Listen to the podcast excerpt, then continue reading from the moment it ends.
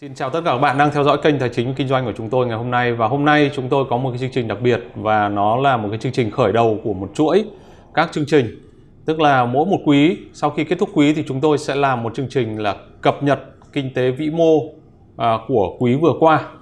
Và theo đó thì à, chương trình ngày hôm nay là cập nhật kinh tế vĩ mô của Việt Nam à, quý 1 năm 2022 và những dự báo và đặc biệt là chúng ta nhìn vào các cái ngành à, có khả năng tăng trưởng À, trong các cái giai đoạn tiếp theo. Thế thì à, cùng tham gia với tôi ngày hôm nay thì như thường lệ thì à, chúng tôi có anh Nguyễn Minh Tuấn là CEO của Alpha Capital là nhà sáng lập của uh, ứng dụng uh, Topi đầu tư và quản lý tài chính cá nhân. Và anh Tuấn thì có hơn 21 năm kinh nghiệm trên thị trường chứng khoán và thị trường tài chính và là một người rất là quan tâm đến các cái yếu tố vĩ mô. Và một khách mời Ờ, của chúng tôi ngày hôm nay ờ, là một ờ, người cũng đã từng xuất hiện khá nhiều lần trên kênh tài chính kinh doanh, đó là anh Trần Ngọc Báu, là CEO của WeGroup và anh Báu sẽ có những cái góc nhìn, đặc biệt là góc nhìn về các cái ngành có triển vọng cho chúng ta trong các cái giai đoạn tiếp theo của năm 2022 này. Thế thì trước khi đi vào nội dung chính của phiên thảo luận của chúng tôi về tình hình vĩ mô À, Việt Nam trong à, quý 1 năm 2022 và những cái dự báo cho giai đoạn tiếp theo thì tôi xin mời các bạn xem một cái phóng sự ngắn của chúng tôi để tổng hợp tất cả những cái con số à, về vĩ mô được công bố trong quý 1 năm 2022.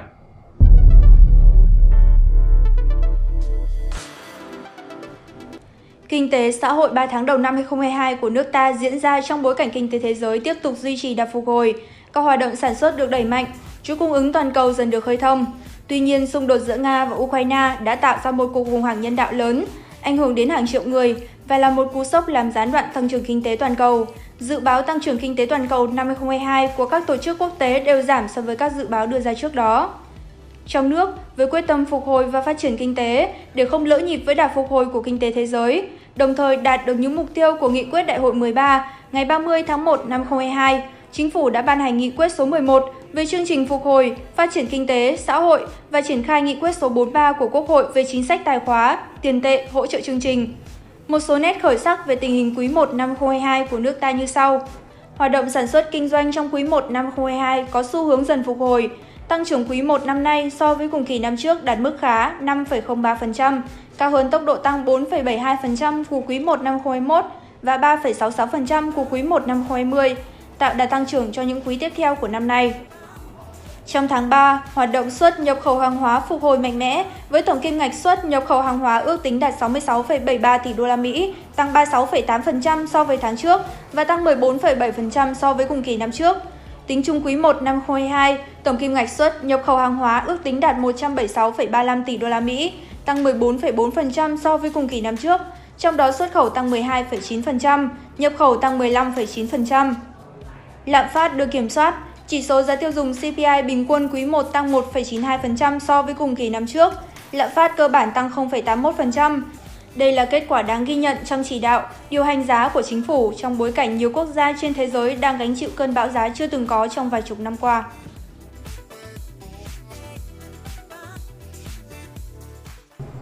À, thưa các bạn, thì à, tôi sẽ xin bắt đầu bằng anh Nguyễn Minh Tuấn. Hôm nay anh Tuấn sẽ chia sẻ với chúng ta à, câu chuyện là Ờ, các cái con số vĩ mô và đặc biệt là những cái uh, những cái dự báo uh, về vĩ mô của Việt Nam trong cái giai đoạn tiếp theo. Vâng. À, xin chào các khán giả của kênh Tài chính Kinh doanh. À, tôi hôm nay nở nụ cười rất tươi tại vì sau 3 năm thì chúng ta mới có cái tốc độ tăng trưởng GDP của quý 1 à, nó khả quan đến như vậy. Cái tăng trưởng này đã đạt à, 93% kế hoạch đề ra. Tức là trong quý 1 năm 2022 cái mục tiêu của chúng ta từ 4,9 cho đến 5,4 thì chúng ta đạt 5,03%. À, cái niềm vui đầu tiên đó là chúng ta đã đạt kế hoạch nhưng mà cái niềm vui hơn nữa đó là chúng ta nhìn vào cấu phần của tăng trưởng à, thì chúng ta nhìn thấy rằng là cái tốc độ tăng trưởng của ngành công nghiệp và xây dựng đang đạt một cái con số rất là khả quan là 6,38% à, và nó đang chiếm khoảng 37,97% trong tỷ trọng GDP. À, dịch vụ cũng đã phục hồi trở lại. À, dịch vụ chúng ta đang đã tăng à, 4,58 so với mức 3,62 à, của năm trước. À, như vậy là hai cái à, trọng yếu mà tôi với cả anh báo hay có chia sẻ với nhau đấy. Nông nghiệp thì nó sẽ khá là bền vững thế còn công nghiệp với cả dịch vụ mà nó tăng trưởng thì đó là cái động lực của GDP tăng trưởng thì đấy là cái điểm tôi muốn chia sẻ với mọi người. Đặc biệt là à, sản xuất công nghiệp thì tăng 7,07% đây là một cái điểm rất là đáng chú ý. À, tuy nhiên trong những cái con số mang tính chất uh, gọi là khả quan như vậy cũng có những một số cái con số mà chúng ta cần phải uh, lưu ý đó là con số về lạm phát thì chúng ta đã, sẽ đã nhìn thấy cái con số về lạm phát ở đây thì uh, trong quý 1 thì chúng ta đã có cái con số lạm phát là bắt đầu có cái sự uh, vượt lên và mục tiêu 4% của chúng ta uh, có khả năng là rất là khó kiểm soát anh Long. Vâng. Và tất nhiên rằng là quý 1 vừa rồi có rất nhiều các biến cố và nó ảnh hưởng đến các cái con số về lạm phát mà chúng ta đều biết đúng không ạ? Vâng. À, đặc biệt là những cái biến cố từ phía uh, yếu tố ngoại vi bên ngoài và vâng. khi mà đã là yếu tố ngoại vi bên ngoài thì câu chuyện chúng ta là chỉ có thể đánh giá thôi vâng. chứ chúng ta không thể kiểm soát được tất cả những yếu tố này chính xác vâng. về phía bên ngoài thì chúng ta còn hai cái uh, tín hiệu tích cực nữa đó là FDI của chúng ta đạt uh, 4,42 tỷ đô uh, cao nhất trong vòng 5 năm qua và có những cái dự án rất là lớn như tôi có thể chia sẻ ở đây là dự án của Lego 1,32 tỷ đô. Uh, số liệu xuất nhập khẩu của chúng ta cũng tăng trưởng 12,3% uh, so với cùng kỳ năm ngoái thì đây là những cái con số rất là tích cực. Uh, tuy nhiên À, tôi cũng cùng với muốn với các bạn là ngoài cái việc chúng ta có những cái con số của tổng cục thống kê nhìn uh, trong phạm vi Việt Nam thì tôi rất là muốn hôm nay là một cái buổi đầu tiên của cái chương trình vĩ mô thì chúng ta hãy cùng xem các định chế tài chính lớn những cái tổ chức uh, nghiên cứu lớn ở trên thế giới họ đánh giá thế nào về cái tiềm năng tăng trưởng của Việt Nam. Uh, từ đó thì chúng ta có thể dự báo được uh, vĩ mô quý 2 của 2022 thế thì uh, vào ngày hôm qua thì World Bank đã tổ chức một cuộc uh, họp báo rất lớn và ra mắt một cái công uh, bố về vĩ mô. Và cái tên nó rất là hay anh Long và anh Báo đó chính là đương đầu bão tố. À, thì báo cáo này cập nhật tình hình của Đông Á cũng như là tháng bia Thái Bình Dương của tháng 4 năm 2022 thì uh, cái đội nghiên cứu của ở đây thế giới. của ngân hàng thế giới thì uh, chỉ ra cho chúng ta thấy là có ba đám mây đen ở đường chân trời. Đám mây đen thứ nhất, anh ờ, Long có thể nhìn thấy, tức là ở phía xa. Chúng ta sẽ nhìn thấy là đó, yếu tố đầu tiên đó là cần phải nhìn thấy cái việc là thắt chặt tiền tệ của Mỹ. Cái thứ hai, đó là cái đám mây ở phía Trung Quốc có nghĩa rằng là những cái ờ, sự ờ, dừng ờ, chậm lại của nền kinh tế Trung Quốc do cái chiến dịch cái cái chế độ gọi là zero covid cũng là một cái yếu tố mà chúng ta cần phải quan tâm. Và ở phía châu Âu thì đó chính là cuộc chiến mà chúng ta đã nói rất là nhiều rồi, giữa Nga và Ukraine. Thế thì ba cái yếu tố này nó sẽ tác động đến nền kinh tế tùy thuộc vào cái độ mở của nền kinh tế so với cả thế giới. Ở đây thì họ chia ra làm hai cái yếu tố chính. Một là cái yếu tố về xuất nhập khẩu. Nếu một quốc gia có tăng trưởng xuất nhập khẩu rất là cao Ờ, và điển hình là Việt Nam. Chúng ta đang có ờ, xuất nhập khẩu gấp ờ, hai lần GDP thì họ sẽ đánh giá là có cái sự tác động lớn. Và thứ hai là cái vấn đề về dòng vốn. Những cái dòng vốn mà khi mà lãi suất bắt đầu tăng thì cũng có thể ảnh hưởng đến thị trường.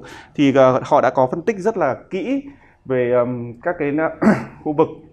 Và mỗi cái yếu tố này Hoa Kỳ này, Trung Quốc này, xung đột Nga Ukraine thì họ có tách ra rằng là mỗi yếu tố sẽ ảnh hưởng bao nhiêu phần trăm đến tăng trưởng của khu vực uh, châu Á Thái Bình Dương. Ở đây thì tôi xin phép đi vào cụ thể chi tiết của từng quốc gia. Thì sau khi mà đánh giá từng cái yếu tố như thế này thì họ sẽ đưa ra rằng là um, có ba kịch bản. Thứ nhất là dự báo trước đó, hai là kịch bản cơ sở và ba là kịch bản xấu. Và chúng ta nhìn thấy ở góc độ của Việt Nam thì đang trung bình hơn các cái quốc gia khác. Và ở đây thì uh, từ cái mức là hơn 6% là dự báo trước đó thì họ đã kịch bản cơ sở bây giờ uh, còn khoảng 5,5%. Và nếu mà trong trực kịch bản xấu tại vì cái tỷ lệ của chúng ta với cả thương mại quốc tế rất là lớn thì có thể là xuống đến 4%. Thì đấy là một số cái con số à, ở đây cũng có chi tiết để chúng ta có thể nhìn. Ở đây Việt Nam đang đứng ở đây, chúng ta đang dự báo trước là à, 5,5, 5,3 và 4.0 anh Long. Dạ, chúng ta quay à, quay trở lại một chút về cái chỗ ảnh hưởng của Trung Quốc, Mỹ Hoa Kỳ và ở đây uh, ngân hàng thế giới đưa ra một loạt các yếu tố mà chúng ta cần phải quan tâm đây anh Tuấn. Và ở đây thì uh, Hoa Kỳ thì nổi bật lên là chính sách tiền tệ tiền khi tệ. mà chính sách uh, thắt chặt thì có thể tác động 0,3% đến với cả tăng trưởng của khu vực uh, châu Á. Ở Trung Quốc thì có hai yếu tố lớn, một là cái sự siết chặt của thị trường bất động sản, hai là chính sách không Covid. Và xung đột Nga và Ukraine thì nó tách ra làm hai phần. Cái phần năng lượng thì có những cái quốc gia nhập khẩu thì sẽ bị ảnh hưởng rất là lớn. Nhưng mà ở đây nga cũng là quốc gia xuất khẩu thì nó sẽ có sự tăng trưởng. Đấy. À, và vấn đề lương thực cũng y hệt như vậy thôi. À, chúng ta biết là ukraine là chính là người ta hay gọi là trang trại của châu âu. Thì ở đây những cái quốc gia mà bị ảnh hưởng thì cũng cũng sẽ có tác động. Dạ. vâng. rồi rất là cảm ơn anh tuấn. Thế thì uh, chúng ta còn có những cái con số dự báo nào khác không anh tuấn? À, có một con số dự báo mà tôi rất là muốn chia sẻ với mọi người. Có thể là mọi người phải hơi nhìn chăm chú một chút à, tại vì cái con số này nó hơi nhỏ một chút. Thì ở đây thì chúng ta có thể nhìn thấy là tăng trưởng ờ, GDP năm 2022 chúng ta đang được kỳ vọng là 5,3 và ở đây rất là đơn giản họ cũng dùng theo cái màu mà tôi hay dùng anh Long. À, xanh có nghĩa rằng là tích cực vàng là trung tính còn đỏ là có vấn đề. Thế thì ở đây chúng ta có hai phần là bị bôi đỏ. Đó là chính liên quan đến covid 19 số ca covid 19 ở đây tính bình quân ngày của tháng 3 là chúng ta khoảng hơn 2.000 ca này và cái có một cái yếu tố nữa đó là chỉ số hạn chế chỉ số hạn chế có nghĩa rằng là uh, mức độ mà chính phủ hạn chế nền kinh tế thì uh, trước đây chúng ta đang ờ, chúng ta đang bị đánh giá là mức 65 uh, trên 100 là cao nhất. Thì hai cái yếu tố này có thể tác động đến kinh tế của chúng ta. Tuy nhiên ở trên thực tế thì tôi nghĩ rằng là ở giai đoạn hiện tại chúng ta đã ngày hôm nay chúng ta ngồi đây là câu chuyện đã rất khác rồi đúng không ạ? Covid mọi người không để ý đến nữa rồi. Vâng, ở đây có một cái yếu tố nữa mà tôi muốn mọi người để ý đó là chúng ta đang có 99% GDP liên quan đến xuất khẩu. Thì ở đây thì họ đang chỉ ra những cái rủi ro của nền kinh tế Việt Nam và chính vì vậy là họ sẽ đánh giá là cái mức độ tăng trưởng của chúng ta chỉ 5,3 thôi. Đây cũng là một cái con số nếu mà chúng ta so sánh với Thái Lan, Thái Lan chỉ có 2,9 thôi đâu. À, vâng. Đây là đánh giá của ngân hàng thế giới. Vâng. À, thế còn à, để mà tác động vào nền kinh tế thì tôi cũng hay chia sẻ với cả anh Long với cả mọi người đó là chúng ta cần quan tâm đến chính sách tiền tệ và chính sách tài khóa. Thì ở đây thì à, bản báo cáo này cũng phân tích rất là rõ là cái dư địa của chúng ta đối với à, chính sách tiền tệ và chính sách tài khóa như thế nào. Thì ở đây thì chúng ta có một cái con số khá là đẹp đó là tỷ lệ nợ của chúng ta trên à, nợ công trên GDP có 45% thôi. À, gọi là thâm hụt à, về về gọi là ngân sách chúng ta chỉ có 3,8% của GDP tức là những cái con số này đặt được đặt màu xanh tức là rất là ừ. tích cực. Tức là chúng ta có dư địa cho cái chính sách tài khóa là một cái yếu tố vô cùng quan trọng. À, nếu mà chúng ta nhìn thấy sang Myanmar và Philippines thì họ đều là màu đỏ hết. Đó nhưng mà đấy. đâu đó người ta cũng nói rằng là mình mình phải tính lại cái, cái phương pháp tính ờ, nợ công anh Tuấn. Vâng.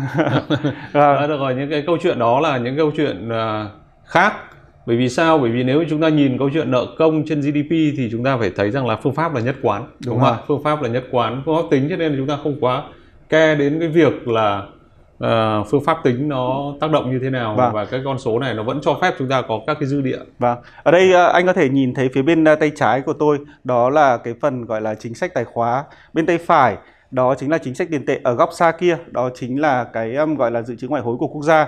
Thì chúng ta sẽ quay lại cái chính sách tiền tệ. Thì ở đây thì họ đang đánh giá là với cái mức uh, gọi là lãi suất cơ bản của chúng ta 2,5% thì chúng ta vẫn có cái dư địa để chúng ta có thể giảm tiếp. Tại vì in uh, gọi là lạm phát hiện tại thì cái mục tiêu của chúng ta là dưới 4% và họ đến tháng 2 thì mới có 1,4% lạm phát thôi.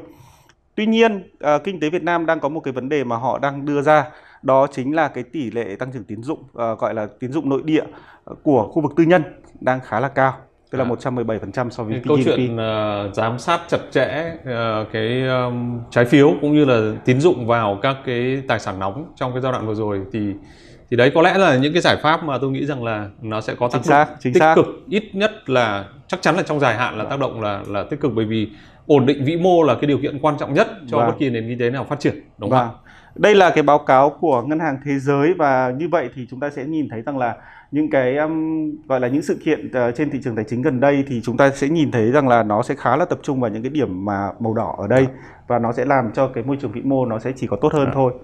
À, tuy nhiên thì tôi cũng muốn chia sẻ thêm với các bạn một cái báo cáo của gọi là Ngân hàng Phát triển châu Á của uh, tháng 4 năm 2022 ADB. ADB thì ở đây thì uh, ở, ở báo cáo này thì nó hơi lạc quan hơn một chút. Thì đang đánh giá Việt Nam là màu tím là đang chúng ta đang ở trong qua được cái giai đoạn phục hồi rồi anh Long. Tức là các uh, quốc gia châu Á khác thì vẫn đang trong cái chu trình đó nhưng mà chúng ta đã đi đến cái giai đoạn phục hồi uh, màu tím đó anh Long. Nhưng mà lên đến đỉnh là cũng căng đấy. Và đỉnh ở đây thì được gọi là gọi là đường đường coi như là GDP gọi là trung bình. Đấy ở đây thì uh, chúng ta cũng nhìn thấy các cái số liệu của chúng ta rất là khả quan. Thực ra thì trong khu vực uh, châu Á thì chúng ta chỉ cái tốc độ tăng trưởng của chúng ta chỉ sau Trung Quốc thôi. Ừ. chúng ta đang đang uh, duy trì một cái tỷ lệ rất là tốt. So sánh giữa trước và sau đại dịch thì ở đây uh, chúng ta có một số cái con số khá là thú vị. Uh, ví dụ như là đây cái đường màu xanh uh, tím than đậm ở đây thì có nghĩa rằng là thế giới mà ngoại trừ cái khu vực đông nam uh, gọi là châu Á Thái Bình Dương ở đây thì uh, cái đường này là trừ Trung Quốc còn Trung Quốc thì rất là cao. Thế còn ở phía bên kia anh Long có thể nhìn thấy rằng là trong khu vực Đông Nam Á thì Việt Nam đang đường màu tím là đang có cái mức phục hồi sau là vượt trước cả đại dịch. Tức là trước đây đại dịch là họ tính 100 thì bây giờ chúng ta đã vượt qua cái mức đó. À, cái đường màu tím của chúng ta nếu mà cuối quý 4 năm 2021 là một cái kết quả rất là đẹp và vâng. Và ở đây thì tôi xin được cập nhật là theo góc nhìn của ờ, ADB thì uh, trong cái um, dự báo của ADB thì Việt Nam ở, ở trong 2002 thì được 6,5% và họ đang kỳ vọng là 2023 chúng ta còn tăng trưởng hơn nữa là 6,7%. Uh, lạm phát thì năm nay họ đang kỳ vọng khoảng 3.8 có nghĩa là dưới cái mức uh, của chính phủ uh, à, kỳ dưới vọng mức mục tiêu và mục tiêu. và đến năm 2023 cũng vậy là 4%. Thế thì uh, ở đây khi mà tôi trình bày những cái số liệu như thế này thì tôi muốn chỉ ra một điểm như thế nào? À, tôi muốn chỉ ra một điểm đó là cái quý 1 của chúng ta năm nay về mặt uh, nội tại của chúng ta hết sức thành công.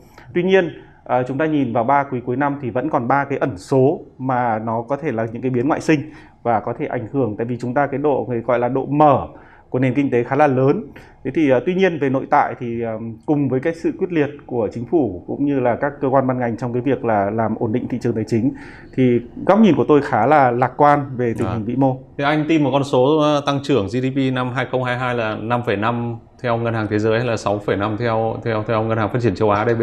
Tôi tin vào một con số trên 6% anh Long. À. Tôi tin vào một con số trên vâng. 6%. Vâng, rất là cảm ơn anh Tuấn những cái con số à, đưa ra và cái quan điểm mà tôi nghĩ rằng là thời điểm này chúng ta à, nhìn kinh tế Việt Nam cho cả một giai đoạn dài 5 năm 10 năm nữa thì là một cái triển vọng vô cùng là tích cực. Vâng. Tôi à, tôi cũng à, đồng cái quan điểm đó và bắt đầu kể từ năm à, cuối năm 2020 khi mà chúng ta trải qua những cái giai đoạn đầu đầu tiên của của đại dịch ừ.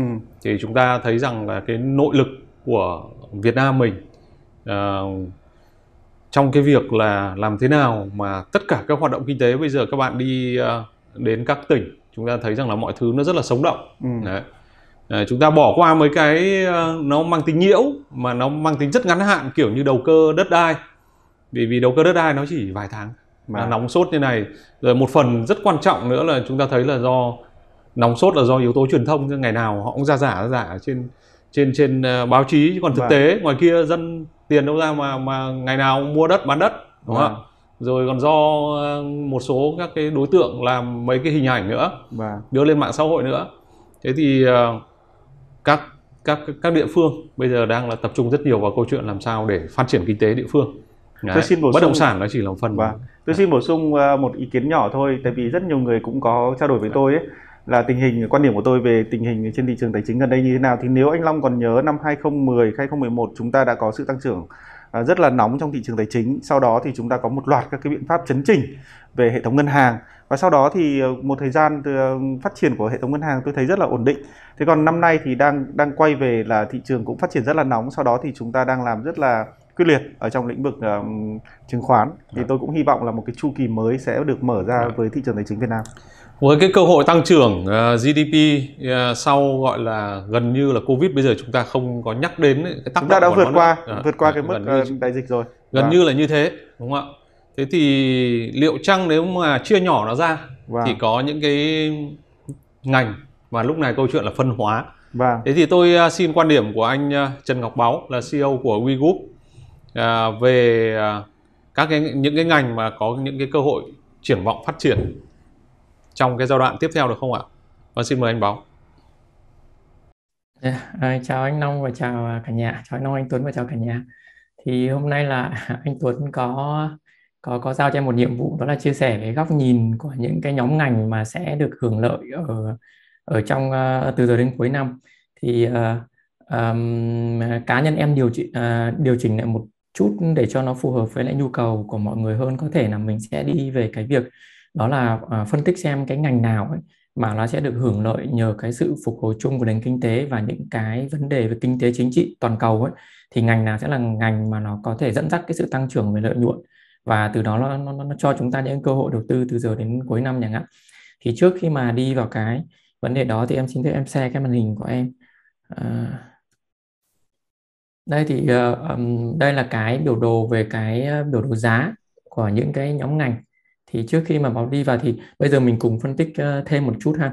Thì à, trước khi mà đi vào nhóm ngành ấy thì mình cùng nhìn lại cái bối cảnh vĩ mô à, lúc vừa nãy anh Tuấn cũng có nói với mọi người được rằng là quý 1 chúng ta đã thấy được rằng là cái cái dữ liệu về về về khu vực ờ, khu vực sản xuất này và dữ liệu về khu vực chi tiêu khu vực tiêu dùng ấy nó đều đã có sự phục hồi. Đấy vậy thì khu vực sản xuất nó tất nhiên là nó sẽ phục hồi uh, theo mô hình chữ K tức là có những ngành thì nó vẫn chịu ảnh hưởng còn có những ngành nó phục hồi thì chúng ta nhìn vào những cái số liệu mà do tổng cục thống kê công bố ấy thì chúng ta có thể đâu đó nhìn ra được rằng là trong quý 1 vừa rồi những ngành nào phục hồi thì chúng ta nhìn thấy đây là tổng sản phẩm toàn ngành công nghiệp ha thì chúng ta thấy được rằng nó đã quay về cái mức đâu đó khoảng chừng 9 8 đến 9%. Đây cũng là cái mức mà trước khi chúng ta bị ảnh hưởng bởi dịch. Đấy. Thì uh, cái mức tăng trưởng này cũng là một cái mức mà nói chung là là là, là nó là tích cực. Đấy. Uh, thì trong cái sự tăng trưởng tích cực chung của toàn ngành công nghiệp ấy, và chi tiêu và tiêu dùng ấy thì chúng ta cùng xem thử cái ngành nào là cái ngành mà nó có sức tăng trưởng tại vì ấy, ừ, cái cái quý 1 mới là cái quý đầu tiên chúng ta mở cửa nền kinh tế và cái quý ờ, quý 1 quý 2 quý 3 cái 4 năm ngoái ấy là cái quý mà chúng ta bị ảnh hưởng nhiều nhất bởi những cái về gọi là là là là, là, là lockdown nền lockdown kinh tế khi mà dịch nó diễn ra đấy vậy thì à, vậy thì bây giờ chúng ta cùng nhìn lại được rằng là cái quý cái cái cái cái ngành nào là cái ngành mà nó có cái sự phục hồi tương đối tốt trong quý 1 này và nó cũng là cái tiền đề tốt uh, cho cái sự phục hồi trong quý 2, quý 3 và cả năm nay. Đấy, nếu chúng ta nhìn toàn ngành công nghiệp thì chúng ta có thể thấy được rằng ngành khai khoáng thì vẫn tương đối là tương đối tăng trưởng chậm rồi. Nó đã là một cái ngành mà nó bước vào cái giai đoạn gọi suy thoái trong một chu kỳ dài rồi. Đấy thì chúng ta không nói nhé. Chúng ta đi vào trong những cái ngành mà nó có yếu tố gọi là yếu tố gọi là xu hướng tất yếu của sự phục hồi nền kinh tế là bao gồm có ngành công nghiệp chế biến chế tạo và điện nước khí đốt. Thì chúng ta nhìn vào chúng ta có thể thấy được rằng là cái ngành sản xuất đồ uống ấy, sau một giai đoạn nó nó sụt giảm tương đối là mạnh. Đấy sản xuất đồ uống bao gồm có bia và nước giải khát đấy thì sau một cái giai đoạn nó bị ảnh hưởng nặng bởi bởi covid thì ờ, đến bây giờ nó đã phục hồi và các mức tăng trưởng ghi nhận trong ba quý trong 3 tháng đầu năm ấy, nó trung bình vào khoảng 20% so với lại cùng kỳ đấy và và cái sự tăng trưởng này ấy, theo cá nhân báo ấy thì báo cho rằng nó vẫn sẽ tiếp tục duy trì trong quý 2 và quý 3 thì đây là cái tiền đề cho cái sản lượng sản xuất của những cái doanh nghiệp liên quan đến đồ uống à, như là nước giải khát và như là bia. Đấy thì chúng ta có thể nhìn thấy những con số ở đây. Một sự phục hồi tương đối là rõ ràng sau cái giai đoạn bị ảnh hưởng bởi covid. Tương tự như vậy ấy, có những ngành như là ngành sản xuất trang phục ngành dệt thì chúng ta thấy được rằng là phục hồi chậm nha. Nhưng mà cái ngành về may mặc ấy, đấy chúng tắt ngành sản xuất đồ uống thì chúng ta thấy được rằng là ngành ngành ngành may mặc nó đã có sự phục hồi tương đối tốt trong từ cuối năm 2021 và đầu năm 2022 và mức tăng trưởng trung bình của nó là khoảng 25% đấy và đây là cái mức tăng trưởng mà nó nó nó duy trì mức cao nha. À, trong vòng khoảng trường là tầm hơn chục năm vừa rồi ấy, thì đây là mức tăng trưởng cao. Nó tạo tiền đề cho cái việc ừ, báo cáo kết quả kinh doanh của những doanh nghiệp dệt may à, và quý 1 và quý 2, quý 3 nó sẽ tới tích cực. Ừ, và một điều chúng ta cũng cần phải chú ý nữa đó là đó là các doanh nghiệp dệt may họ cũng là những doanh nghiệp bị ảnh hưởng bởi covid. Đấy ok. Thì cái sản lượng sản xuất của họ nó cũng bị ảnh hưởng tương đối nhiều. Và cái dạng covid nó nó nó nó nó diễn ra mạnh ở Việt Nam mình. À, trước khi mà chúng ta bình thường hóa covid như thời điểm hiện tại thời điểm hiện tại. Rồi thì uh, chúng ta bỏ cái chúng ta đi xuống tiếp nha. Thì uh, chúng ta còn những cái ngành nào tăng trưởng nữa? Đó uh, uh, ngành hóa chất thì tăng trưởng tương đối chậm hóa chất thì chỉ tăng trưởng về giá thôi còn sản lượng thì không tăng trưởng nhiều. Đó sản xuất sản phẩm linh kiện điện tử này rồi sản xuất máy móc à, thiết bị. Đó thì trong đó có một cái ngành à, sản xuất công nghiệp chế biến chế tạo khác. Như vậy thì nhìn vào chúng ta có thể thấy được rằng là ngành sản ngành dệt may này à, ngành sản xuất đồ uống này và ngành à, và ngành à, sản xuất linh kiện điện tử à, nó là những cái ngành mà nó dẫn dắt cái sự tăng trưởng phục hồi của của của của nền kinh tế. Và quý 1 này à, chúng ta để ý chút một chút nữa chúng ta thấy được rằng cái sự phục hồi tương đối rõ ràng trong ngành cung cấp nước và xử lý nước thải tức là bản thân ngành này nó cũng là một cái ngành mà nó dẫn dắt cái sự phục hồi nền kinh tế. Thì chúng ta thấy được rằng là à, cái giai đoạn covid diễn ra ấy, thì ngành này là bị ảnh hưởng tương đối nặng nề. Còn sau khi sau khi chúng ta phục hồi nền kinh tế ấy, thì ngành này đã có mức tăng trưởng khoảng chừng gần 10% so với lại cái bay thấp của quý 3 và quý 4 năm ngoái nữa ấy, thì uh, nó sẽ có một mức cái mức lợi nhuận tương đối là khả quan uh, của ngành điện và ngành à, sorry, ngành nước uh, vào khoảng quý 2, quý 3 và quý 4 năm nay đấy thì đó là một số ngành mà chúng ta có thể thấy sự phục hồi một cách rõ nét từ những con số. Ngoài ra ấy, thì thị trường nó còn phản ứng theo những cái gọi là sự kỳ vọng. Đấy có nghĩa là sao? Có nghĩa là những con số về thống kê nó có thể chưa thể hiện ra hết về sự tăng trưởng của nhóm ngành đấy nhưng sẽ có những cái nhóm ngành ấy mà mà mà thị trường đã đâu đó có cảm giác được rằng trong tương lai sẽ tăng trưởng và thị trường sẽ đẩy giá cổ phiếu của những nhóm ngành đó lên. Thì chúng ta sẽ cùng vào đây chúng ta xem. Trong vòng 3 tháng vừa rồi tức là một quý vừa rồi ấy, thì thì thị trường gần như là đang gần như đang tập trung vào cái sự phục hồi của ngành nào là nhiều nhất. Đấy thì chúng ta xóa hết cái này đi chúng ta bật cái biểu đồ 3 tháng ấy, chúng ta xem được rằng là thị trường đã có cái mức tăng trưởng mạnh của những cái nhóm doanh nghiệp nhóm ngành có vốn hóa lớn của trên 30.000 tỷ trên 50.000 tỷ đi. Đấy trên 50.000 tỷ. Đây là những cái ngành lớn và quy mô nó đủ để mà chúng ta đầu tư được. Đấy thì chúng ta thấy cái ngành mà có cái mức tăng trưởng mạnh mẽ nhất trong quý 1 đó là ngành hóa chất đấy thì tất nhiên là đằng sau cái sự tăng giá ngành hóa chất này, này nó đều phải có lý do của nó cả. Thì thì nếu như ai để ý kỹ ngành hóa chất thì chúng ta sẽ thấy được rằng là cái giá ngành hóa chất ấy, ở ngành hóa chất Việt Nam ấy thì về cơ bản nó chủ yếu là bao gồm có hóa chất cơ bản và phân bón đúng không? Thì cái sự tăng trưởng mạnh của cái giá cả hàng hóa cái giá cả hàng hóa như giá phân bón này đấy giá cả hàng hóa như là giá phân bón bao gồm có giá phân giá phân bón đấy. Như giá ure giá đáp này đấy dường như là thị trường thị trường nhìn thấy cái sự tăng trưởng rất là mạnh ừ, của cái giá phân bón và làm cho giá cổ phiếu của nhóm ngành phân bón nó tăng tăng trưởng tương đối mạnh. À, và tương tự như vậy ấy, nó có nó có uh, nó có phốt pho nữa. Đấy phốt pho. Đấy thì những doanh nghiệp như DGC họ hưởng lợi nhờ cái sự tăng trưởng này. Như vậy ấy, rõ ràng được rằng là chúng ta nhìn cái sự thống kê vừa nãy về năng lực sản xuất của ngành phân bón ấy, và ngành hóa chất thì nó không tăng trưởng mạnh nhưng mà họ được lợi rất là nhiều ở cái việc là giá đầu ra nó tăng trưởng mạnh. Vậy thì bây giờ ấy à, chúng ta chúng ta cùng như vậy đó là thị trường đã có những sự kỳ vọng vào việc giá tăng này. Và giá này mới bắt đầu tăng ở giai đoạn tức bắt bắt đầu thiết lập cái mốc cao ấy là thà là quý 3 2021 à, hay nói cách khác có nghĩa được rằng thị trường tức là lợi nhuận của các doanh nghiệp ngành hóa chất nó vẫn sẽ còn tăng trưởng mạnh vào quý 1 và quý 2 năm nay trước khi mà cái sự tăng trưởng của nó giảm tốc vào đâu đó quý 3 và quý 4 đấy thì uh, đó là ngành hóa chất. Như vậy thị trường khá là thông minh thị trường nhìn đến những cái biến động trước của ngành hóa chất. Và vừa rồi khi mà giá hóa chất nó biến động ừ, tiêu cực ấy, thì lập tức những cái doanh nghiệp ngành hóa chất nó cũng có sự giảm tốc trở lại. Đấy tương tự như vậy ngành thủy sản. Đấy thì cái chiến tranh Ukraine Nga và Ukraine ấy, thì Nga là một trong những cái ừ, đất nước mà họ có xuất khẩu cái lượng cá mà thay thế cho cá tra tại Việt Nam và các thị trường như Mỹ và EU tương đối nhiều đấy thì khi mà à, khi mà khi mà các quốc gia như Mỹ và EU cấm vận Nga thì họ sẽ có xu hướng dịch chuyển mua hàng Việt Nam. Và ngành cá tra là một trong những cái ngành hưởng lợi nhiều nhất. Chúng ta có thể nhìn thấy qua cái việc là giá ngành cá tra ấy, giá giá đầu ra ngành cá tra ấy, nó tăng trưởng tương đối mạnh. Đấy ok mặc dù tổng giá trị sản xuất của ngành thủy sản nó có tăng nhưng mà không phải tăng quá mạnh nhưng cái giá đầu ra ấy, cái giá đầu ra giá xuất khẩu ấy nó tăng trưởng tương đối mạnh khi mà cái nhu cầu đột biến của Mỹ đấy nó tăng trưởng mạnh và chung bản thân Trung Quốc họ cũng gia tăng cái việc nhập khẩu tại Việt Nam mình lên. Đấy thì ờ, nó là tương tự như vậy. À, rồi đi tiếp một cái nữa đó là ngành hỗ trợ vận tải. Ngành ờ, hỗ trợ vận tải thì ngành này nó nó nó nó cũng có mức tăng trưởng ấn tượng trong 3 tháng vừa qua.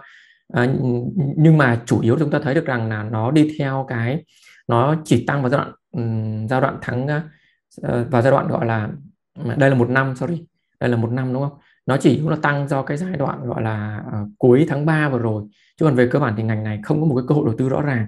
Rồi ngành uh, uh, phần mềm. Ngành phần mềm thì kéo thì chúng ta để ý kỹ chúng ta thấy được rằng là chủ yếu nó sẽ FPT bởi FPT chiếm trọng số quá lớn. Khi FPT tăng ấy, thì ngành phần mềm tăng theo. Chứ còn bản thân ngành phần mềm nó không có một cái câu chuyện gì đó rõ ràng. Đấy nó chỉ bám FPT thôi. Tương tự như vậy thị trường đánh vào một số ngành khác thì nếu mà chúng ta đi rất là lâu cho nên là báo sẽ liệt kê ra một số nhóm ngành mà nó đã có dòng tiền vào tương đối mạnh. Tức là thị trường kỳ vọng vào nó có thể những con số chưa tích cực nhé nhưng mà thị trường đang kỳ vọng những nhóm ngành này nó có sự tăng trưởng mạnh. Đấy ví dụ chẳng hạn chúng ta nhìn thấy là ngành à, xăng dầu phụ phẩm này hoặc là ngành bảo hiểm này. Đấy có rất nhiều người nghĩ được rằng lãi suất tăng ấy, thì những doanh nghiệp bảo hiểm họ sẽ được hưởng lợi cho nên cái giá của nhóm ngành bảo hiểm ấy, nó sẽ tăng trưởng là tương đối tốt. Đâu đó trong khoảng chừng là tầm 3 tháng vừa rồi ok ha? Đấy trong vòng trong vòng từ đầu năm đến bây từ đầu năm bây giờ ấy. rồi mình đi tiếp rồi sẽ có những cái liên quan đến như cảng và kho bãi hay vận tải hàng không. Đấy sản xuất đồ uống thép và ngân hàng vật liệu xây dựng nhà thầu chuyên môn. Đấy thì về cơ bản chúng ta nhìn thấy được rằng ấy đó là trước khi mà đúc kết lại vấn đề này thì máu liệt kê đâu đó, đó là khoảng chừng là tầm à, tầm 6 nhóm ngành mà thị trường mặc dù quý 1 vừa rồi thị trường chứng khoán Việt Nam không tăng trưởng nhưng vẫn có 6 nhóm ngành nó tăng hưởng lợi nhờ cái sự phục hồi thực sự của nền kinh tế cộng với lại ấy, thị trường đã kỳ vọng vào cái sự phục hồi trong tương lai sự tăng trưởng trong tương lai của những ngành đấy đấy thì nó có 6 nhóm ngành bao gồm có nhóm ngành hóa chất này nhóm ngành thủy sản này nhóm ngành dầu khí này đấy nhóm ngành à, phần mềm này rồi phân phối hàng điện tử này và bảo hiểm. Đấy là sáu cái nhóm ngành mà thị trường nó nó nó tập tập nó, nó tập trung vào nó nó nó nó nó nó, nó sao ta thị trường kỳ vọng và những con số đang thể hiện cho cái việc là những nhóm ngành này có sự phục hồi. Nhưng mà cá nhân báo nghĩ rằng sang quý 2 quý 3 quý 4 ý, nó sẽ bắt đầu có sự phân hóa rõ ràng hơn. À, bởi vì sẽ có những nhóm ngành ý, thì người ta chợt nhận được rằng là sự kỳ vọng đó chưa chắc đã chính xác. Đấy thì sẽ có sự dịch chuyển. À, thì uh, báo cho rằng sang quý 2 quý 3 ấy, sẽ có những nhóm ngành này nó vẫn tiếp tục duy trì sự tăng trưởng tích cực. À, bao gồm có như nhóm ngành hóa chất. Đấy cái nền của hóa chất của các doanh nghiệp hóa chất quý 2 và quý 3 năm ngoái nó không có cao. Thì năm nay ấy, với một mức mặt bằng giá hóa chất duy trì ở mức này này thì vẫn đảm bảo được rằng là lợi nhuận của các doanh nghiệp hóa chất uh, nó phục hồi nó tăng trưởng tốt vào quý 2 và quý 3 năm nay trước khi chậm đi vào cuối quý 3 và quý 4 đấy rồi ngành thủy sản cũng thế. Uh, rõ ràng số liệu đang chứng minh cho được rằng sự phục hồi tương đối là mạnh mẽ của khu vực xuất khẩu thủy sản.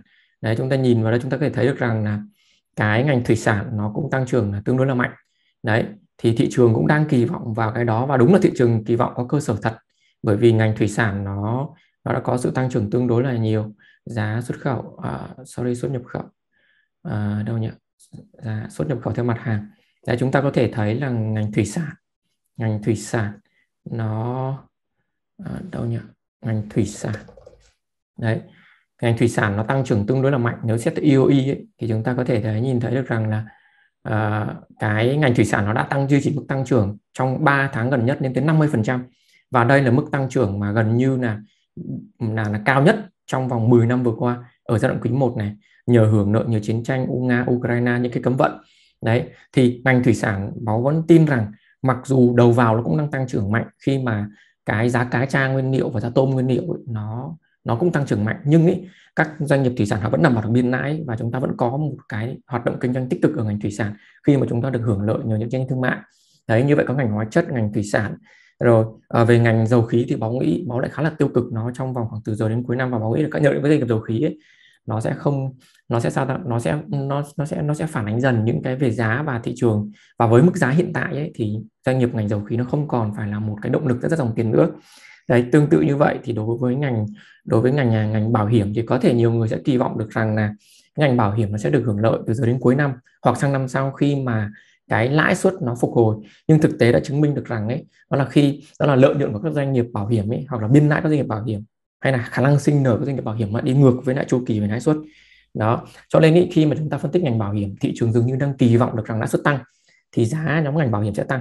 Nhưng thực tế lại chứng minh được rằng lợi nhuận của doanh nghiệp bảo hiểm và cái và cái khả năng sinh lời cũng như giá của doanh nghiệp giá cổ phiếu bảo hiểm nó lại không đi theo cái đà tăng của lãi suất trong lịch sử nha. Đấy vậy cho nên chúng ta phải cẩn trọng với những doanh nghiệp như là bảo hiểm này dầu khí và các thứ.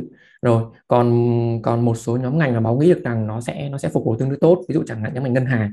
Nhóm ngành ngân hàng sau 3 quý à, từ quý 2, quý 3, quý 4 năm 2021 ấy, nó bị ảnh hưởng khá là nặng nề.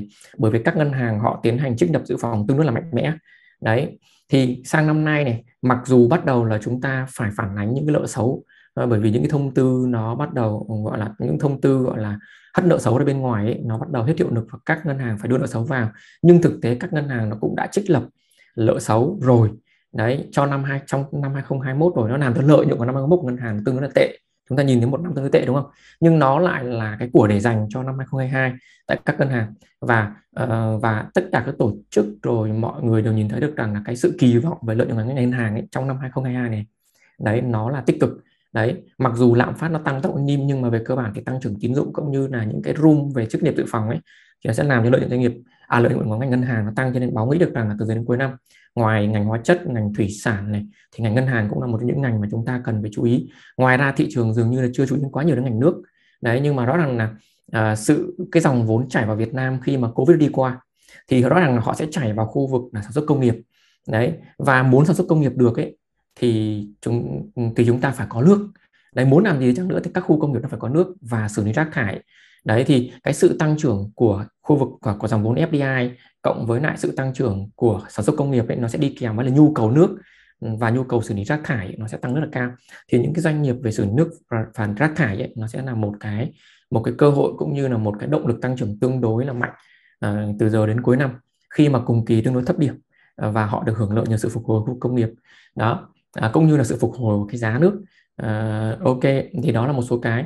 Thì trên thông tin à, thị trường đang có một vài cái phản ánh về cái việc là cái giá điện nó sẽ nó sẽ tăng bởi vì chúng ta đang ở giai đoạn thiếu điện. Đấy nhưng mà nếu chúng ta phân tích kỹ hơn chúng ta thấy được rằng là ngành điện nó sẽ không được hưởng lợi nhiều bởi vì cái chi phí đầu vào này của nhiệt điện này hay là hay là à, à của nhiệt điện bao gồm có điện than và điện khí ấy, thì chi phí đầu vào điện khí tăng nhanh này. Chi phí đầu vào của điện than mặc dù fix đúng không? Đấy nhưng mà về cơ bản thì nó thì nó cũng thì nó cũng sẽ nó sẽ review khoảng chừng là tầm 3 tháng đến 6 tháng một lần thì nó cũng sẽ phản ánh dần vào trong cái việc làm giảm biên lãi của những doanh nghiệp ngành à, ngành nhiệt điện. Đấy cho nên là ngành điện không phải là ngành hấp dẫn mà ngành nước nó lại là ngành hấp dẫn. Đấy thì đó là một số cái ngành mà báo cho rằng nó sẽ có sự phục hồi tốt cả về doanh thu này à, lợi nhuận này à, cũng như là cái cũng như là cái giá cổ phiếu à, trong tương lai. Đấy rồi thị trường cũng đang kỳ vọng vào sự phục hồi của ngành vận tải đúng không? Của sự của vận tải khi mà giao thông nó phục hồi nhưng vận tải nó chia làm hai cái đó là vận tải hành khách và vận tải hàng hóa. Thực tế mà nói vận tải hàng hóa của chúng ta ấy, trong giai đoạn covid diễn ra vẫn tương đối là mạnh. Đấy trong giai đoạn covid diễn ra vận tải hành khách vận tải hàng hóa bằng hàng không ấy, nó vẫn tăng trưởng tương đối mạnh. Chỉ có vận tải hành khách thôi. Nhưng vận tải hành khách nó đang bị ảnh hưởng nặng nề bởi cái việc đó là đầu ra không tăng được nhưng mà chi phí đầu vào về chi phí vận hành rồi chi phí liên quan đến như là năng lượng ấy à, thì nó lại tăng tương tăng tăng tương đối mạnh. Đấy, cho nên ý, ngành vận tải cũng không phải là ngành hấp dẫn. Mặc dù chúng ta nghĩ được rằng nó phục hồi thì ngành vận tải sẽ sẽ hấp dẫn đúng không? Đấy à, rồi ngành cảng biển. Có nhiều người có thể nghĩ là ngành cảng biển phục hồi nhưng mà thực ra ngành cảng biển nó tăng bởi vì câu chuyện bên trong của một số cổ phiếu trong cái ngành đấy chứ không phải là cả ngành được phục hồi. Đấy thì đấy là một số cái ờ, review của cá nhân báo về những cái nhóm ngành à, trong về triển vọng lợi nhuận doanh thu cũng như là triển vọng về giá cổ phiếu của các của các của các uh, ngành trong nền kinh tế từ giờ đến giai đoạn cuối năm. Cái, các cái dữ liệu này lấy từ ờ, WeChat về thực sự là rất là trực quan. Đấy, chúng ta có thể sử dụng các cái um, công cụ như thế này để chúng ta nhìn các cái góc nhìn các cái ngành khác nhau và tôi thì tôi cho rằng là những cái ngành mà anh báo nói thì uh, với những cái dữ liệu rất là cụ thể thì uh, chúng ta cần rất để ý đến những cái ngành nó mang tính chu kỳ. Ừ. Ví dụ như là mọi người đang nói về câu chuyện của ngành hóa chất có những cái doanh nghiệp lên đến vốn hóa hơn 1 tỷ đô Đấy, nhưng uh, như anh báo nói rất là đúng tức là sản lượng thì anh uh, năng lực sản xuất anh như vậy thôi anh không tăng nhưng mà nó tăng do giá ừ. Đấy.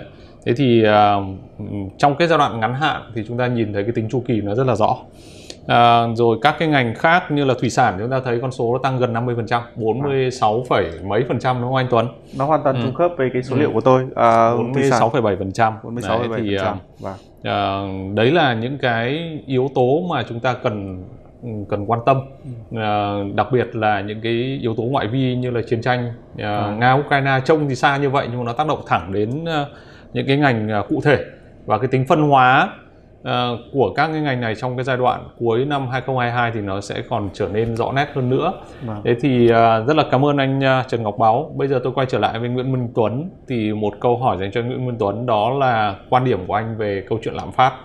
ADB thì đánh giá rằng là lạm phát chỉ có 3,8%. Thế rồi. còn uh, quan điểm của anh như thế nào? Và đặc, đặc biệt nó nếu như mà uh, với quan điểm như vậy thì nó tác động gì đến lãi suất? Uh, tôi tôi quan tâm đến lãi suất rất là nhiều bởi vì bất động sản cũng sống được hay không là nhờ lãi suất vâng. chứ không phải là lạm phát hay là các yếu tố khác. Dạ. Vâng.